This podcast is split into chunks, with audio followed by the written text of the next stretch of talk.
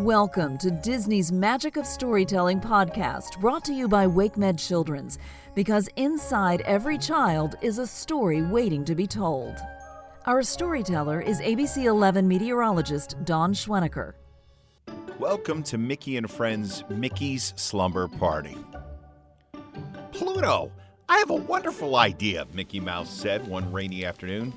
Let's invite our friends over for a slumber party tonight. Pluto barked happily. They'd been stuck inside all day and he was ready for some excitement.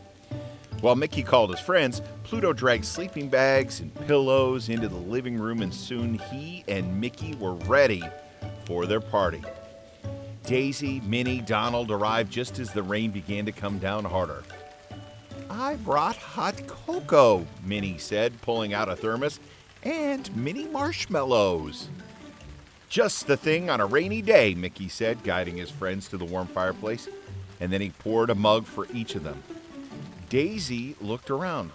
Where's Goofy? she asked. Mickey frowned. He couldn't make it, he said. Outside, the wind was blowing hard enough to make the trees sway.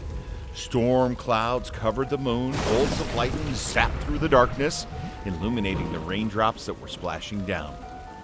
You know what this is perfect weather for? Mickey asked. Scary stories, and I know just the one to tell. And the friends got comfortable. Mickey turned off the lights, and he began his story. Not long ago, in a village not far from here, there lived a young man who wanted to be a magician.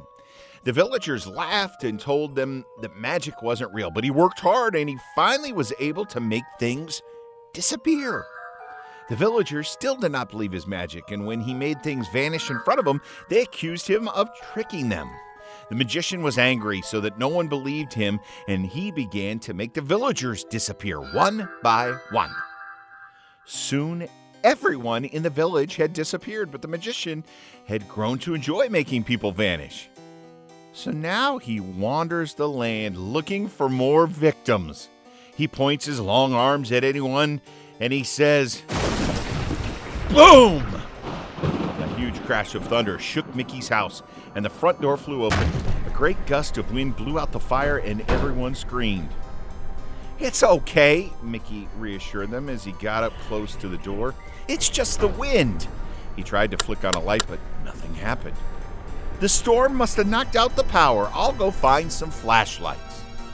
Minnie giggled. I was so caught up in Mickey's story, I thought it was the magician coming through that door. Soon Mickey came back with a candle. This is the only thing I could find, he said. I don't know where all the flashlights could be. Mickey, where's Pluto? Daisy asked as the candle lit up their circle. The four friends looked around, but Pluto was gone. Pluto, they called. There was no answer. Friends got up and began to look around. Donald even opened the front door and shouted into the rain, Pluto! Maybe it really was the evil magician who caused the lights to go out, Daisy whispered, and maybe he made Pluto vanish. Don't be silly, said Minnie, looking around nervously. That was just a story Mickey made up to scare us. Right, Mickey? And just then, the door to the basement creaked. Mickey, Donald, Daisy, and Minnie jumped and turned in time to see a floating white shape entering the room. It's a ghost! Donald cried. He's to get us! Daisy gasped, hugging on to Minnie. The white sheet slipped away to reveal a familiar face. It's only Pluto, Mickey said happily, going to get his friend. Pluto had gone to the basement to find flashlights, and his mouth was full of them. Daisy hugged Pluto as he and Mickey passed out the flashlights. I'm so glad you're safe, she said. We've been scaring ourselves with silly things while you were gone. We thought the evil magician made you disappear. I think I've had enough scary stories for one night, Mickey said. What should we do now? I know, Minnie said. Since we all have flashlights, why don't we make shadow puppets? That sounds like fun, Donald said. How do you make them? I'll show you, Minnie replied. And Minnie helped Donald move his hands into a particular shape.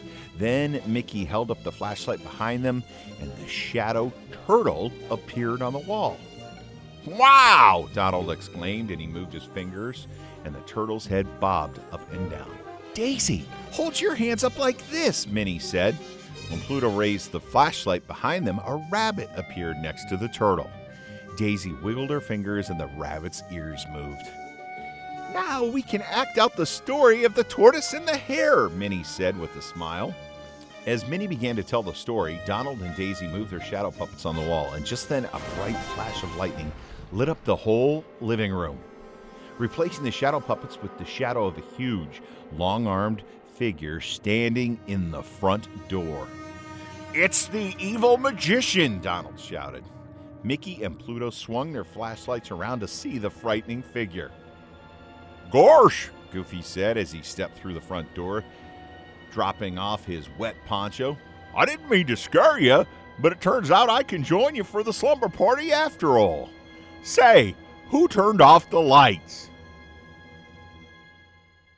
Mickey told us a story about an evil magician who makes people disappear, Minnie said. We thought you were him. Well, that sounds scary, Goofy said. I know another scary story if you want to hear it. No! All the friends shouted. Goofy held up his guitar. How about a few songs instead? he said. Minnie nodded. I think a sing along is much safer than telling stories, she said. Mickey lit the fire again, and as the wind and thunder calmed down outside, the friends all sang together. Soon, everyone was yawning. The friends snuggled up in their sleeping bags. Good night, everyone, Mickey said. And with the sound of soft rain falling, they all fell asleep.